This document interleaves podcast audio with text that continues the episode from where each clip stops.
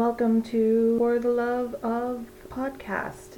Today's episode is brought to you courtesy of Louise. Louise has chosen for her topic election, and her task for me was to watch the recent Irish election results. And we'll discuss how that went later and whether or not that inspired me to be as passionate about elections as she is. But first, let's get to know Louise. Um, I'm 38. I'm oh my god, I'm 38. um, I'm from Northern Ireland or the north of Ireland or whatever way you want to put it. Um, and apparently it transpires I am an election nerd. You know, I'm not one of those people who knows everything about everything about elections and uh, you know, but that doesn't stop me from being really excited about about it. And you know, I think there's an awful lot of well, how much do you really know about this stuff in the world? And I think we should just lay off on that a little bit. So So, just, I'm not. I'm not here to tell people everything about elections or know everything. I'm not saying that. I just really like them. that's okay, that's why you're here. Yeah.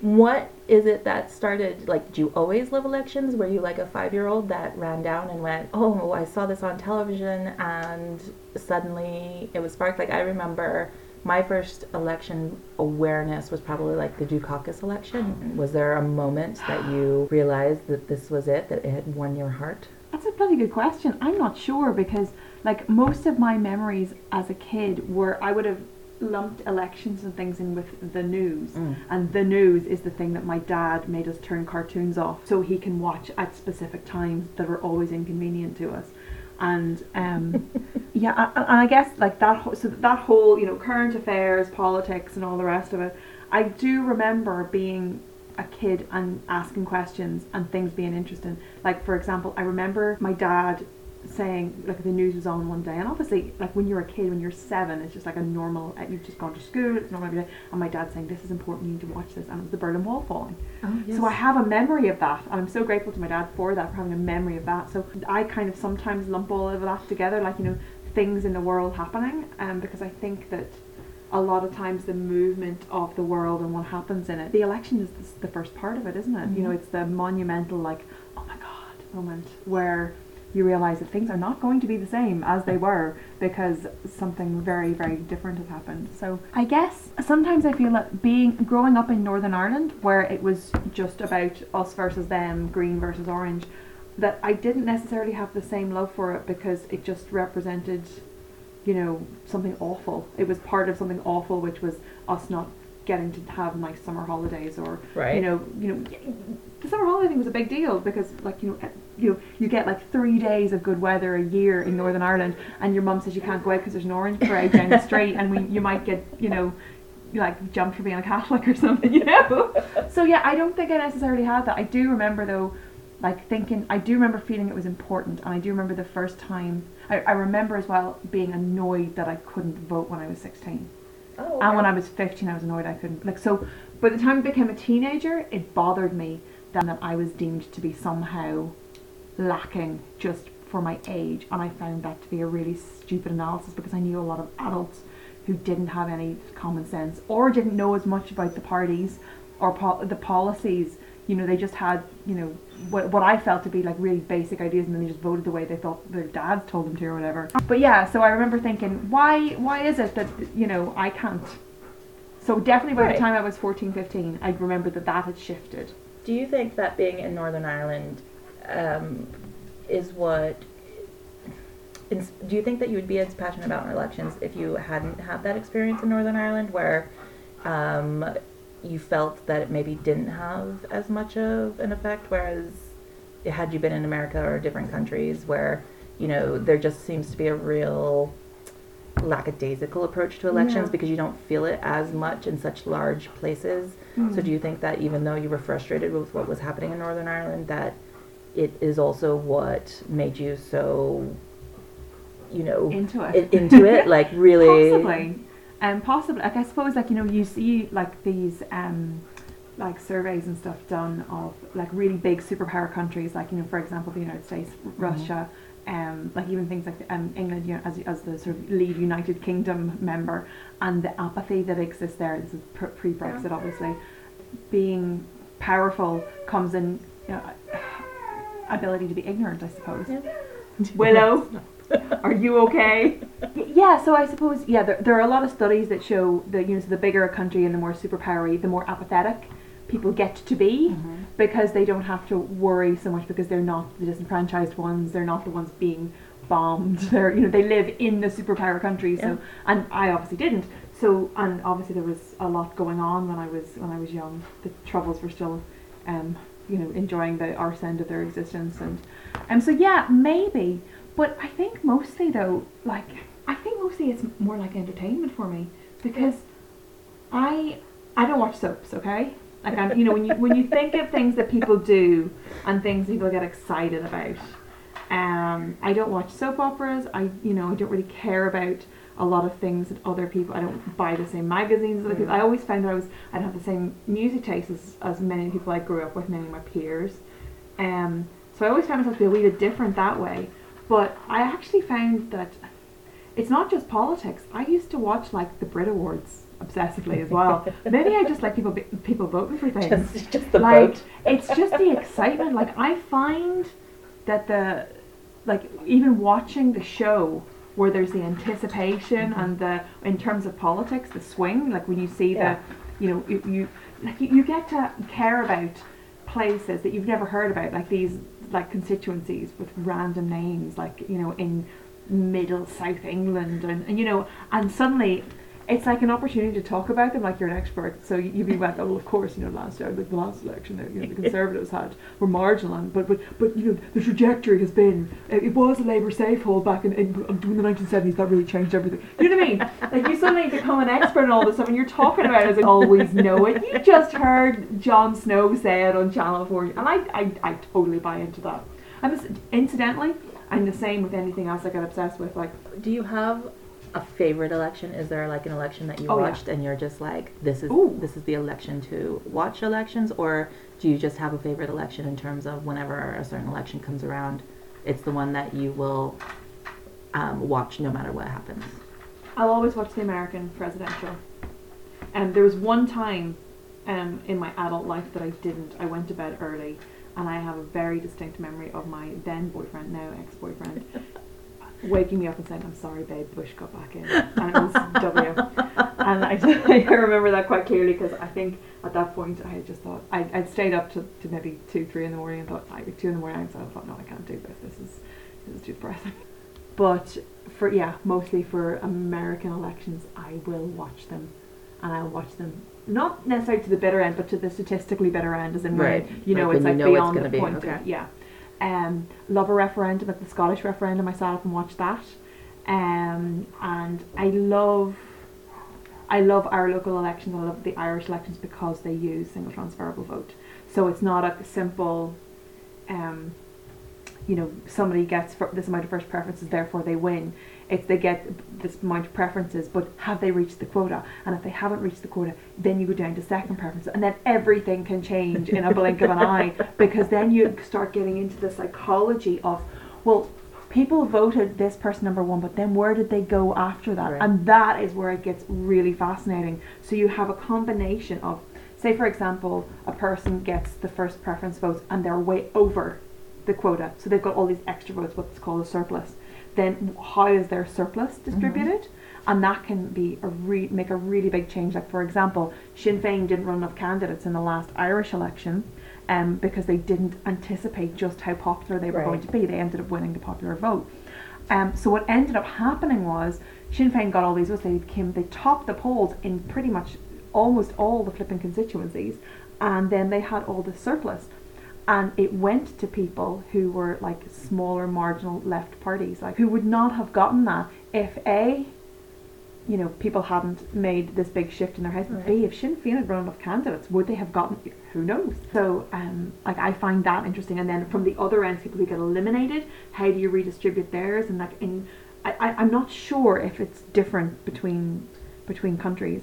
I've always would have I've always wanted to be in a count centre for a single transferable vote election so I can actually see them doing the tallies and doing the maths because that would be like the dream. I have managed and that sounds so nerdy. I have managed to like once I did work for the electoral office once um, and I did a count. But so I did that but like I was literally I was just divvying up Mhm. people you know into piles and then giving them to someone else to, to verify and then really there ended the the drama because it was just pretty simple counts of this person got the most Right. X's, therefore this person wins. But one day, well, and, and I can't like I can't get in for any other reason because I I also don't believe in being a member of a party. So Okay. I'd much like my love of elections is such that I want to be always party apolitical. So I can like a because I don't like being told what to do. So and b because I just like the idea of just I don't know always having the choice of you know allying not allying because it's not allying if, if you're allying you're with or on the same level as someone Right. I think as the electorate we own those people you know what I mean Right. so as a person who's not party politically allied it's like what what can you guys do for me so I quite like separateness from party politics uh, if Nisra come and asked me to be part of a statistical survey Of course. Oh my god, the number of cups of tea that I've given like the fine, fine people of Nisra, um, just so I can be part of their surveys. Yeah.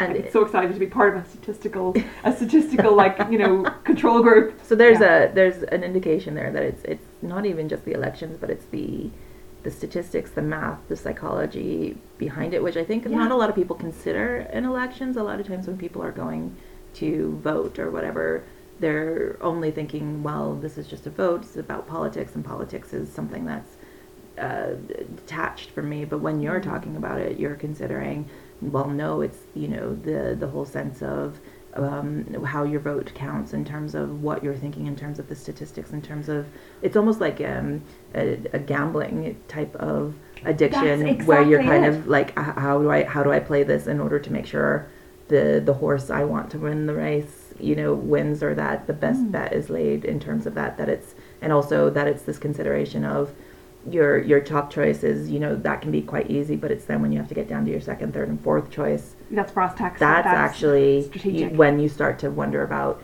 do I vote strategy, do I vote Mhm. um, issue, how do I vote here? And um, I think it's for me, there's something current about that in this big conversation that's going on in America at the moment about electability Yeah. um, in terms of you know Bernie Sanders is quite popular and he's pulling in the most people um, at his rallies and he's winning all of these different votes, but then all you're hearing about is yes, but is he electable? Yeah.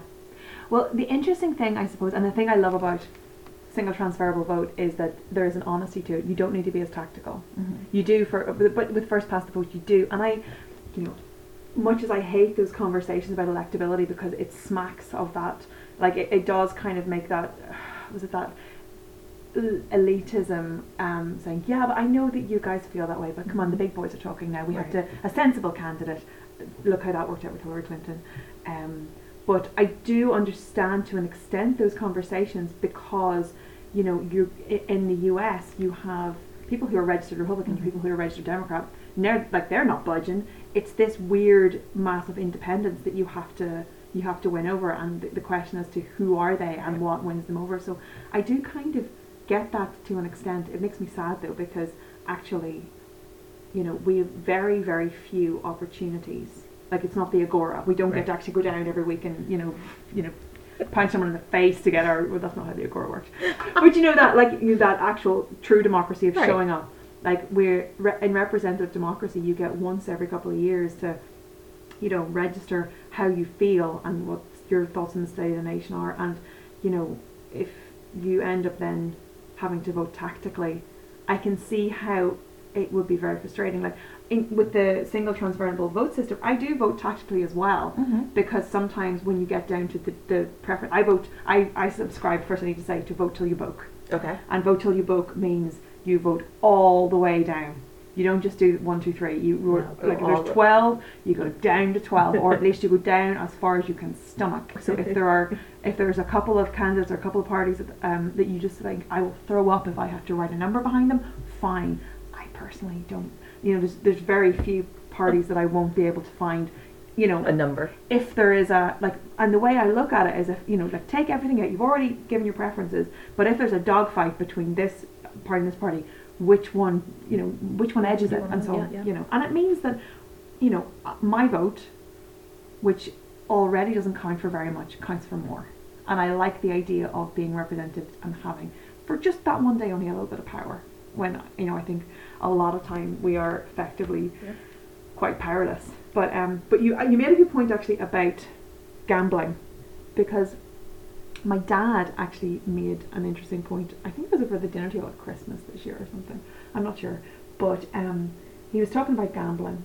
Um, my dad likes a flutter on the and the horses, but we're talking like very small amounts. Now he will do some like we accumulatory things, but he still won't put that much money on them. Yeah. It's more to do with again for him it's the strategy and the tactics and the maths. But what he said um, to me recently in a conversation about it was that the thing about gamblers and people who are addicted to gambling, it's not that it's not their love of winning, it's their love of losing. Mm. Because if you won all the time, it wouldn't be as exciting. It would not be as exciting. Like, and I know that in losing, obviously, the problem is you can lose, but then you can lose. Like when the stakes are up, you lose Yeah. so hard that it's so bad. But um, it's that, it's the lack of certainty of winning, and actually the odds almost being stacked against you a bit that actually makes it exciting. Because then you feel like you've accomplished something. Exactly. It really feels like it's an accomplishment. And I feel sometimes the same way about elections in the sense that I know I'm a big, like I said, hippie, liberal, lefty, flipping tree hugger, and I'm cool with that. And I know that the people around me, like in society, are don't feel exactly the same way as I do, and that's fine. Um, and a lot of the time, elections will be the status quo, or it'll be disappointing, or you know, it'll be a lurch to you know what I you know, especially in the last Westminster election in GB in England, you know, Mhm. the the fact that Boris Johnson did so well in spite of just all the ways he was Everything. incompetent and everything, Mhm. yeah, and that can be just can be quite disappointing. But it's those little wins, you know, the the the you know the the time when you see it's for the time when you see the body of the electorate making decisions um, as a co- and, and, and proving that no, people don't just vote the same way all the time. That does it for me.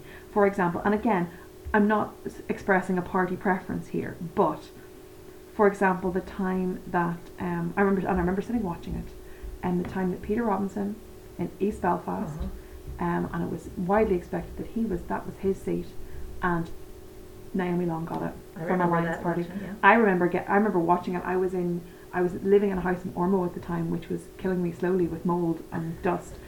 and um, and I, Dave had gone to bed, and I was sitting there, and I was on I was on Twitter as well, and I was you know so I was doing a bit, a bit on Twitter like, and the, obviously the the sort of commentary was coming in on the tallies and what people was looking at, and we were thinking no, it can't possibly be, it can't possibly be. And when it actually came through, I went and I woke up my poor husband. like, come on, this happened. This is politically monumental. And for me, I'm not, I'm not making a comment necessarily about the Mhm. parties, but it was it shows that something really fascinating.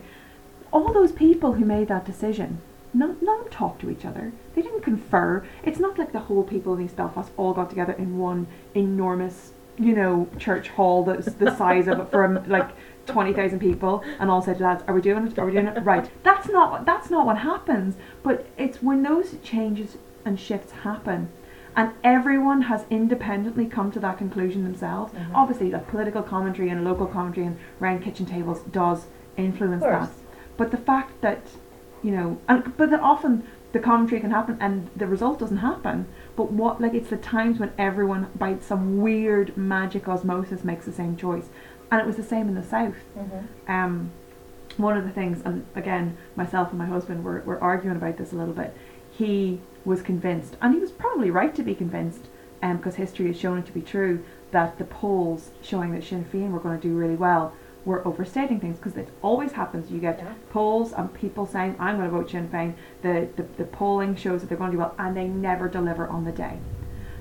And for some reason, this time round they did. telling the truth. And not only did that happen, so not and, and it wasn't just in one constituency. It, so it's not like that, like how could the whole of Ireland get together and be like, right, Right, lads, what are we doing here? They didn't. So it's just how that, you know, how communal thinking can happen without there being any, you know, any town hall or meeting place for them to all come together and, and you know make a decision they were all going to do that and the fact that it happened across the country and it was like it can't that can't be underestimated because the two party paradigm in the south where since the beginning of the existence of that state in its current you know conceptualization since it um, had um, independence from from the from Britain um, it had always been one or t'other either Fianna Fáil or Mhm. Fine Gael. Swing, swing, swing, back and forth. There we go. This is literally the first time that didn't happen. Do you think it's just the current environment that we're in at the moment for it to be a momentous change of people?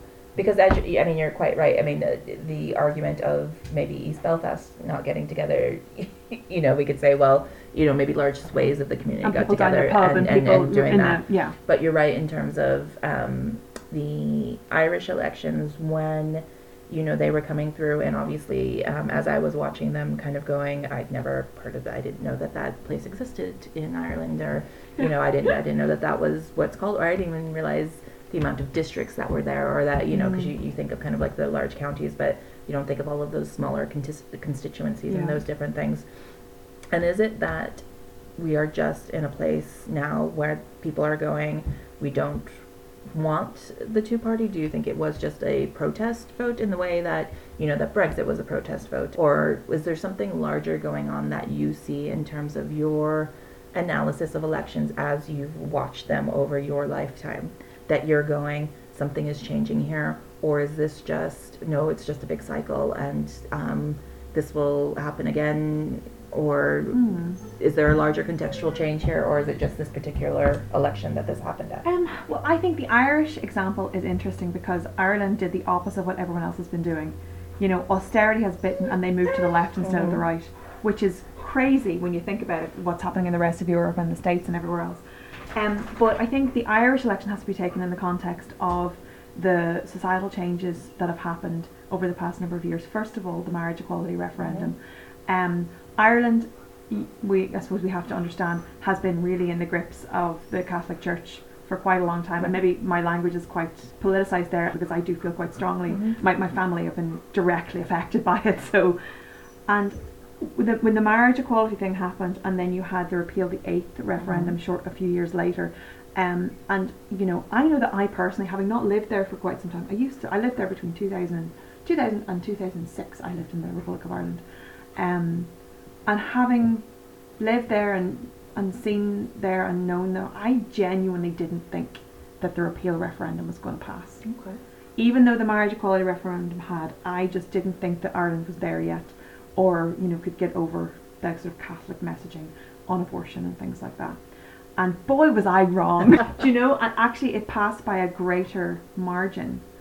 And you actually, what I feel happened was that it wasn't polarized conversations that happened. The marriage equality referendum provided a template in a similar way that the Scottish Mhm. independence referendum did for civic discourse. Civic discourse that was just being open and talking about what people think and actually bringing in stories of real regular people and wondering, well, if my son was gay, you know, how would I feel? And, and you know, Exactly. and actually, you know, I, I think that that happened and it happened with with people being for maybe the first time comfortable to not think, well, I have to vote this way because the church says so. Um, and I think there's, I, know there are a lot of people who would consider themselves to be very, very devout Christians and Catholics Mhm. who nonetheless voted um, yes in both of those referendums. Um, so I think that that civic conversation that had been happening in the Republic um, has been what's built on that. And, you know, I remember my other half who's from the South saying that his, his granny and him were talking once about an, an ordinary election coming up. And she said, ah, but sure, obviously you're voting for Fianna Fáil. And Dave said, what, granny? And she's like, because everything else is a spoiled vote. And he said, what do you mean? She said, your granda told me. And all her life, her husband had told her, anything other than voting for this one party is basically throwing your vote Right. down the sink. And she genuinely believed that. And this is a woman in her 70s. Um, and I think that there maybe was quite a lot of that, maybe more so back in the day. People just thinking, not even consciously, like I don't even mean as, I mean in a more subconscious level, feeling that, well, this is the way I vote, this is the way we vote, these are the people who we are. And it's connected with that. And um, just, I think that people, there was a bit more freedom after the civic dialogues Mm. happened with regards to those referendums, where people thought, well, you know what, I can just vote how I feel. And actually, I don't have to accept. And it's going to be okay. the world isn't going to fall Yeah. apart, and you know what I mean. And um, I think that people did a bit of that. Now, as to whether this is a huge protest vote, now it, it obviously like it has to be said with regards to what's happening in, in the Republic of Ireland at the minute. You know, me as an outsider from the north, see this Fine Gael government, and all I see is how well they've done in terms of statesmanship on a foreign policy level when it comes to Brexit negotiations. But what was shown in the exit polls is that less than 1% of people gave a single crap about that. Right. Uh, people who were actually living in the Republic of Ireland, they could not care less about that. What they cared about was that there was a huge and increasingly visible housing crisis and, and homelessness, but not just in terms of homelessness and in terms of people who are right at the like the marginal, you know, teetering precipice of, of uncertainty about li- their lives and, and you know and poverty, but also people who you you might have expected to be on the housing ladder by now. And so it was people who, whose kids can't get get to buy a new house and they're in their thirties and they their parents are thinking that can't be right. Do you know that's not how it was for us. And I think the more you saw that and the less you saw the government genuinely doing anything to Yeah. sort any of that out and then thinking and said we're going to build a water park or whatever or whitewater rafting centre Whatever. because that's what all the homeless people need in Dublin.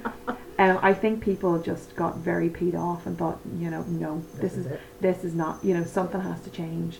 Um, and I think and I'm glad that when it came to Fianna Fáil who were you know basically the ones who brought us austerity and the, the, the crash in the first place they didn't the electorate didn't forget as easily because they do an awful lot of Mhm. the time in that two party That swing kind of swings. it's that you know it's, it's easy to for, to forget but I think the fact that it's taken so long for recovery to happen and it, that it hasn't happened for a lot of people who are hearing about this recovery and hearing about these green shoots of flipping economic recovery and they're thinking well I'm still skint right. you know so I think that that's what's kind of broken it and I, I think it's a good thing when I when I see what's happening in uh, in the rest of the world and how establishment politics is being challenged and there are some pretty ropey results actually. When you look at Donald Trump like it's it's you know you just put your head in your hands and, and, and wonder like do we all just need to become extinct? But um but yeah it's it's at least interesting times where people feel that you know their vote is worth something.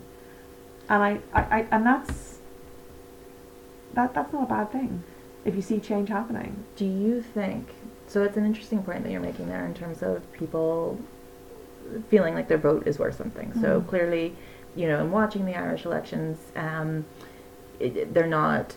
They they clearly brought in a third person, and um, in terms of where if Sinn Féin had run more candidates, the presumption is that actually they would be the ruling party the at the moment, and and in fact when you think about it Fianna Fáil are the, are essentially you know by one seat the ruling Right. party but they're one seat is an automatically gifted seat of Ceann Comhairle so Ceann Comhairle is the speaker the chair Right.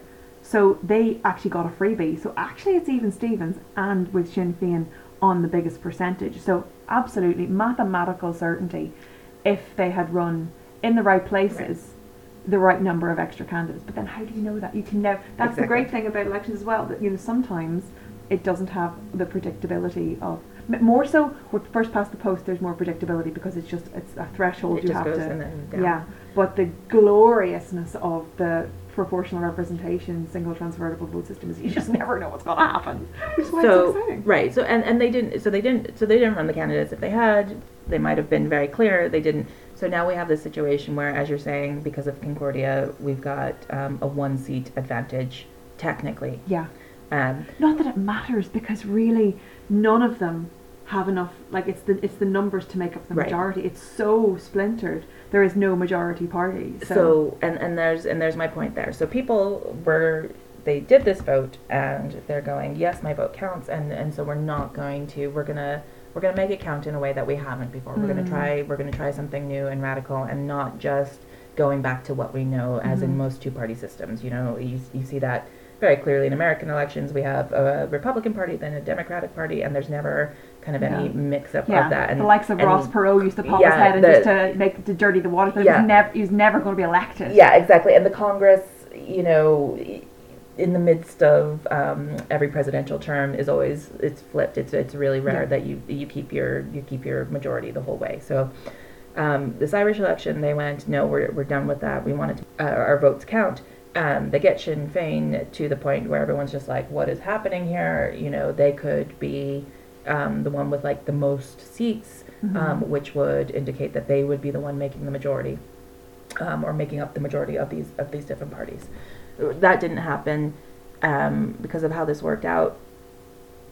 do you think that people will continue to have that faith that they're voting actually counts given the discourse of the party going, I am not going to talk to Sinn Féin about making this majority, I'm not going to do it because we know best, and in a sense, telling the people, yes, this is what you've said, but this is we're, it's back to politics as, as normal Yeah. because you there wasn't enough done in order to kind of Yeah. uh, shake them off their feet. Well, I think a few things. You know, one, what happens in an election and what happens after are two different, very Okay. different things. Um, and I, um, I regret to say that I find what happens after to be much more boring because it's not, it's not as high octane for me. I, uh, what can I say? I'm a fair weather election watcher. I like the, I like the exciting bit, but everything after I sort of think, oh, I'll catch it up on, on you know, like, I'll, yeah, I'll catch it up. It's fine. Um, the, I suppose what's happening now is that you know I think the last time when it came to trying to because like I said that yes um, Ireland is a two party um, system but they've had to have coalitions for a very long time. You know they ne- there's never been such an outright majority for ages that that you know I can think anyway. And certainly in the last one it ended up being Fine Gael being government but with a confidence and supply deal with Fianna Fáil Right. to make up just so that they could have the numbers. And I think that took six months to negotiate so what's happening now is it like this negotiation which it could take a long time. Mhm. and it depends on how you know how it all looks and how each you know of the smaller players um you know h- how they how they fall. Like I know that there's been discussions about the Greens propping up another Fianna Fáil Fine Gael partnership. Um and there's certainly been a lot of media rumours I think a lot from news outlets who would like that to happen Right. and think if they write the news then maybe it'll become that um But only we believe. if only we just if we just believe it hard enough and write it in black and white.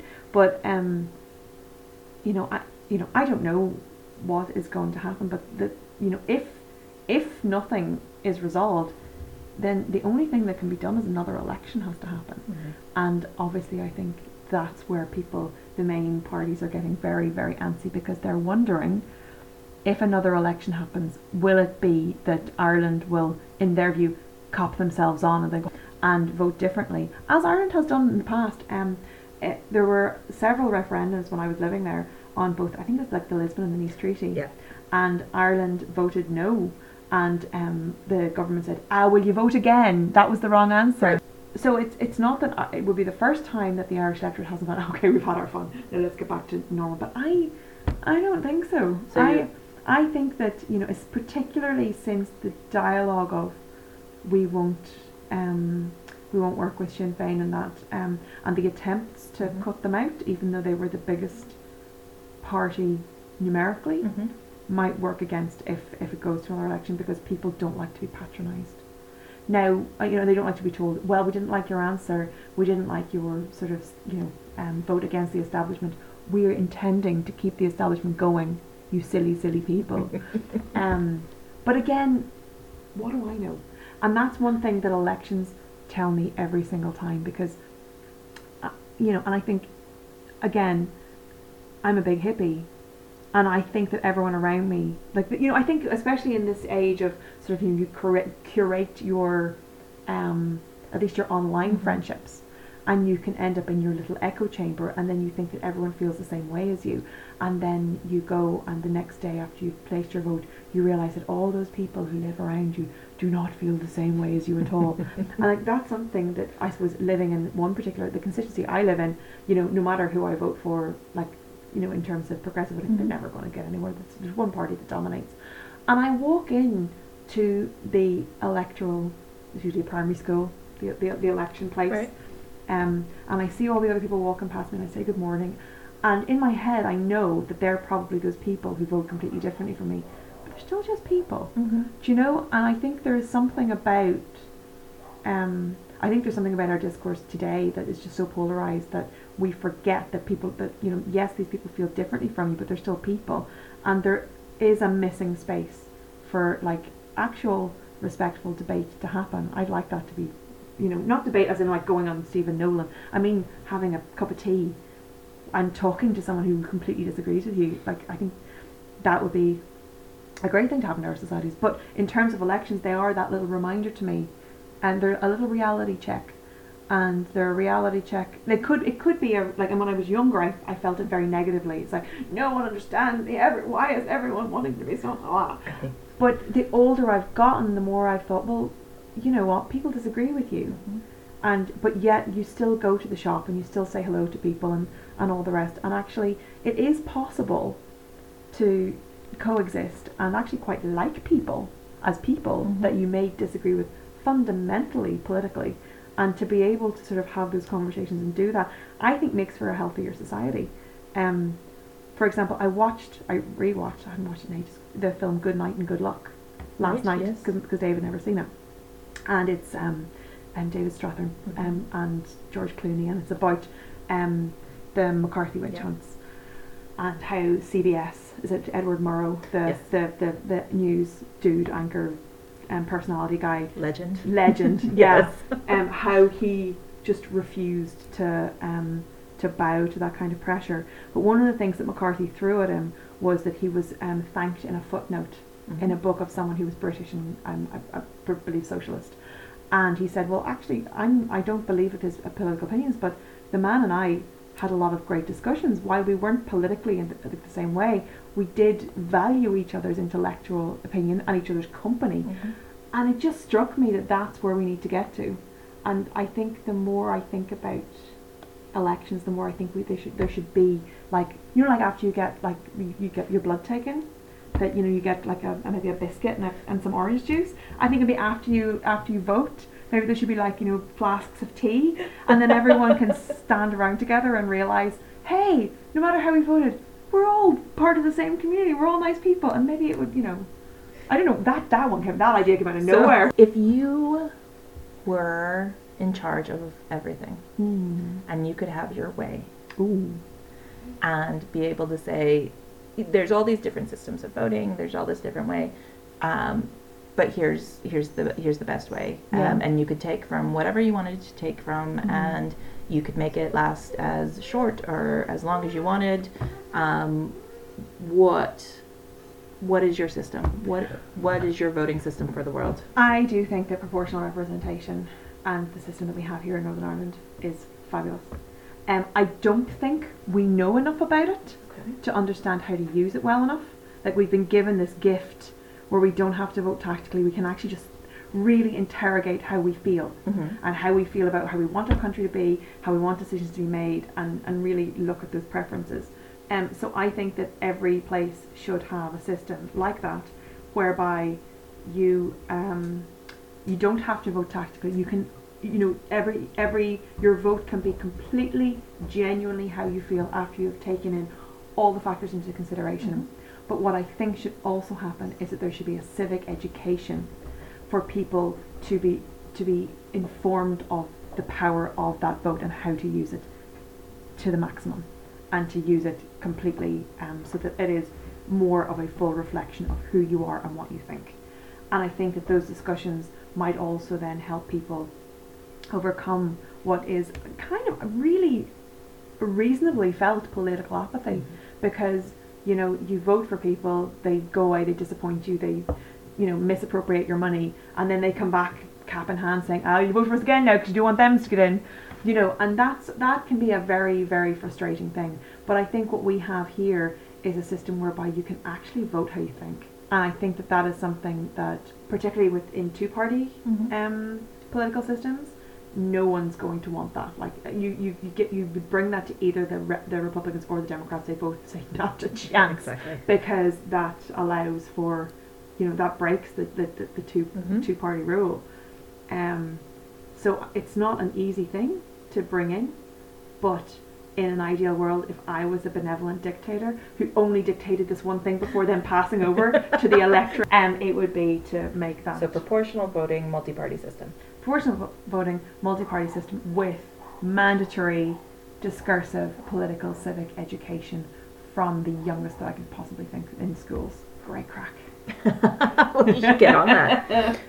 What you had said to me when I said, "Listen, give me something to do that will help me understand Hmm. all of this love and passion." I'm watching the Irish election, and I, I mean, no surface about you know, Irish politics in terms of I know that there's two parties that are that are very samey but different in two kind of very fundamental ways, mm-hmm. and you know have kind of come up from the same way. And it's like, well, they they all started at the same time, but these people supported this part of it, and the, these people supported this part of it. And while they support much of the same thing and kind of came from the same people, this is kind of how it's branched out. Yeah. And Sinn Féin has always been one of those things where it's like you know we're we're always we're always trying our hand there but for me as an outsider in terms of being in northern ireland and being an american it always seemed you know um, because of the ties to the ira that mm-hmm. it was mm-hmm. always a, a, something of the party in the north trying to get a foothold of the party in the south and, mm-hmm. and take it back to making sure that this the, the united ireland was was back on the table and mm-hmm. not really knowing much more about that the, the interesting thing for me was that as Sinn Féin got more and more votes, the reactions of pundits and the reactions of the parties was the indication to me that there was something going on here that hadn't gone on before. Mm-hmm. Um, and obviously, you know, was kind of texting you, going, "This seems like it's significant. Is this significant?" And then you, you know, your replies were an indication that yes, this is significant. So now we know afterwards, and you're going, "Oh yes, I made I made this great choice, and yeah. yes, that that is that was the perfect you know, election." You, you might have been bored out of your mind. Right. I do so, so do you feel like this? This sense of, of having this excitement for the election has to do with your general like who you are as a person really loving statistics. Hmm. and really having to do that. So i'm not a maths person. Um, and you know statistics are fine and i appreciate statistics and i appreciate the information they can give us. Do you think that that is an element that is required to have as much excitement about what is a straightforward election so the Irish elections were great because I was like, oh, th- there is something happening here. Oh, this is quite interesting, and made me want to like, you know, look at the Twitter feeds and kind of look at what mm-hmm. was going on. Um, whereas if it had just been a straightforward election and it didn't have that, do you think that part of what makes you so fascinated about that is this, whether it's hereditary or whether it's just mm-hmm. something that you've, your environment and you've grown up in sparks that this is another way that I can I can feed that passion rather than it being about the election itself. Well, there's definitely a part of it that is just me being a, a huge raging nerd about these kind of things. There's no doubt about it. But what I would say is that yeah, we got lucky. You got to watch actual history unfolding right. before your eyes. But what I would say is that every election there's a possibility for history to unfold before your eyes, and it's the anticipation of the possibility of that that makes it quite interesting. Secondly, I'm not necessarily a big like don't have a massive boner for stats like as a general rule, it's only with regards to things that I'm interested in, like topics that I'm interested in, because they tell the story that the headlines don't. And I suppose when it comes to elections, you could just go to bed and wake up and be like, oh, that's who won, that's who won, that's who won. But you won't see that that person only won and they didn't get until the sixth count. And the only reason they won is because this person instead of this person ended up getting knocked out first and their surplus pushed them over the line. You know, you don't see the you know, it's it's like watching horse racing, but only to, or it's like only watching the results, the results, getting the results of horse racing instead of watching the actual race. And the race itself says a lot about how people think, much more than the results themselves. And it was the first time that, um, let me see, the leader of the the main party, the leader of Fianna Fáil, the other party as well, neither of them got elected in the first vote. The Taoiseach of um, Simon Coveney did not get elected in the first vote. All those places were, were held by Sinn Féin. That that was unprecedented, and just I think the the devil in the detail and the story mm. that that shows, and how it is actually quite like the the maths shows people moving ahead and behind, quite like a horse race, mm-hmm. like nose ahead and not behind, and but then this happens so that you know it's it's a it's a story and it's a drama, and the drama of it sometimes for me is more interesting than the outcome. Mm-hmm. because if you just look at the outcome without any context it's like oh okay that's what happened. That's who won and you just think of that person as winner and everyone else as losers you don't see the almost dids and the almost ones and the fact that the person who's now in third actually was way ahead at the beginning but like the people who give them first preference no one else gives second preference to it you know yeah. so you don't see the movement there um, so I do think when it comes to stuff like that, there is an interest. There's there's there's a there's an excitement to watching it anyway, and also if you watch the programs, like I do think I think you know that the Irish election coverage was actually excellent. It was a really good mm-hmm. example mm-hmm. of election coverage as well, um, because they will um, and obviously a lot of places do this to a greater or less extent in terms of getting the analysis in there, getting a balanced analysis, getting you know people disagreeing with each other, but also having people who are long in the, either long in the tooth enough or have enough historical knowledge to be able to tell you, well, this is how this one constituency has changed in the last 30 years. Like, this is how people have, have changed their thinking. Mm-hmm. They've all lived in Termonfeckin, where the potatoes come from, in this wee tiny place, and this is how their thinking has changed over decades. And it takes you away from, there is a, a real sense of immediacy and, um, you know, ticker tape news and only read the headlines and only read the like you know only look at the, the, summaries and you know something is a massive news story until three hours later and then it's forgotten about eternally and there's something i think just actually quite nice about election coverage because it actually brings back the entire history of each constituency and talks about how people have thought for a long time. And it reminds you it reminds me anyway that we are small infinitesimal beings mm. and we think we live for a really long time but 70 80 years on this earth is a blink of an eye. And you think five years is long in politics. It is nothing when you look at the entire history spanning out um, behind you and and like its analysis being brought to bear on the decision that's been made this moment so I find that that maybe it's the history buff in me kind of enjoys that as well because I might not sit sit down and read a load of books about all those different parts mm-hmm. of Ireland or America or England or what, but getting those little snippets of analysis and expertise from people who know, I, I love. I could I could listen to someone talk all day about something they know a lot about, um, reg- regardless of what it is. If you know if they're passionate about it, you know, fill your boots. I can just listen to you talk all day, and that's one thing I love about it because I think the people who are on those shows are equally excited about it. yes. and they also know more than I do, and I love that. I have to say that part of the excitement that came for you from from watching the election was when I was talking to you, and the excitement that was in, even though it was only on text, the excitement that was that was coming through those was making me kind of go, oh yes, oh okay, oh I, I get that, and not all of us can have a Louise um, on call during an election, know, right? terrible. So when elections come around, we can all populate our places to kind of go right. Mm. Let's get mm. this excitement going. So, if you were to um, have an idea of this is this is how I want everyone to watch elections because if I know you, if I know if you watch it this way, mm-hmm. this is going to be the way to do it. So okay. I mean, like you sitting here and talking about it, like I can feel myself going, oh yeah, that's right. But I know that like once you leave and we stop talking about it, like it, it's going to go out of my head. Like it's not something yeah. that I'm, I'm not going to look forward to it. I'm not going to kind of go, oh yeah, you know, she made good points, but am I going to, am I going to put as much effort into it as, um, as you would? Mm-hmm. Probably not. Um, but if, if an election, so the American elections um, coming up, even just, you know, the, the big Tuesday elections that mm-hmm. are around the corner here. Yeah. And um, you kind of go, everyone needs to watch these. What what environment, what what should we be watching, what should we be doing? Is there is there like a food that we should have? Like what what makes it, you know? Okay. What I'm gonna? I'm going to put it in very American language, and you should treat it like the Super Bowl. Okay. You should get mates round. You should get um, either like your favorite foods or easily grabbable taco type snacks. Um, for me, it's all like so. Sometimes I watch election election results coming in with my sister, and um, because she's also quite nerdy about it. Um, sometimes I watch it with my husband because he's also quite nerdy about it. And every time I, whatever it is I watch, I would always have. Usually, I get a nice Chinese in. Okay. And a bottle of whiskey. Um, so and alcohol, some ginger ale. Food. Yeah.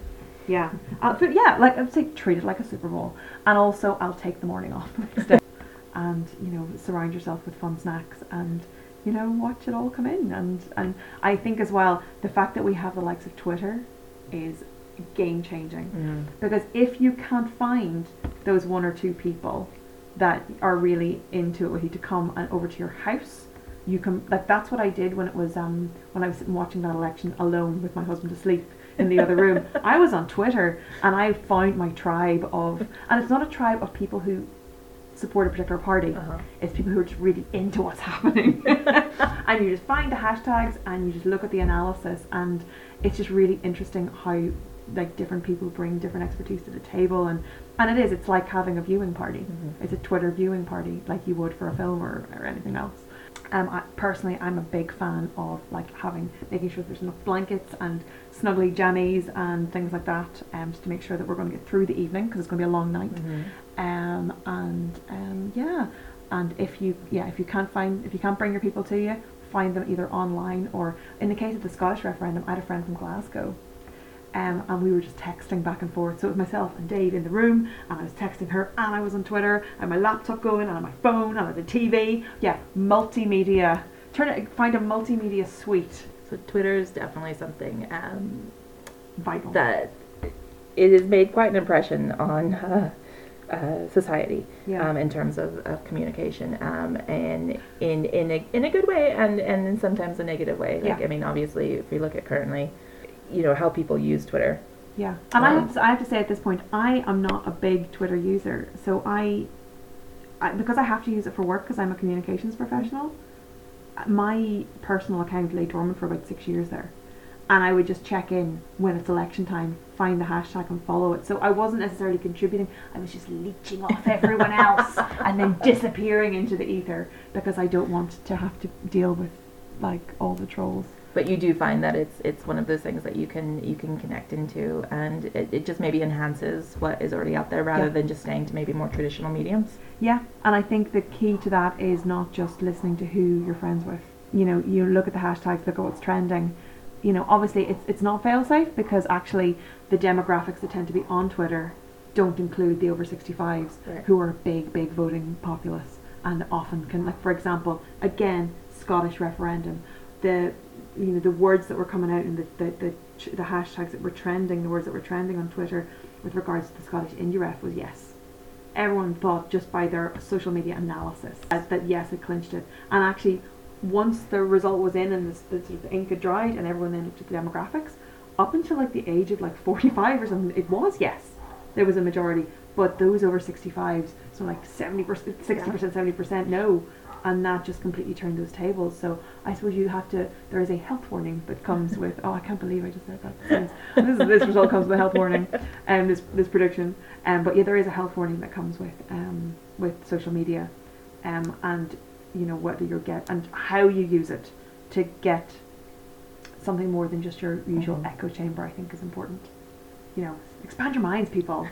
But yeah, it's useful for it, and it's it's good in that way. So, final word. What would you like to leave us with? For the love of God, people vote. I'm not going to guilt people and you know say, "Oh, suffragettes died for this" and all the rest of it. Just you know, it's it. You know, even if you're not feeling it, you know, I think that there are a lot of people who are voting who vote just the way they they don't really interrogate it so much. So if you're someone who doesn't vote, get some pamphlets, see how people feel. Go go shout at them when they come to your doorstep because you know, and and Yep. if more of you did it, um, It's We would have a more for of you to watch the election. it's all yeah. It let's just let's yeah. participate in- in Forget- the soap opera. Yeah, forget about you know it being a more representative government and you get what you vote for. Like, forget all of that. Um, just to make it more interesting for me, vote please.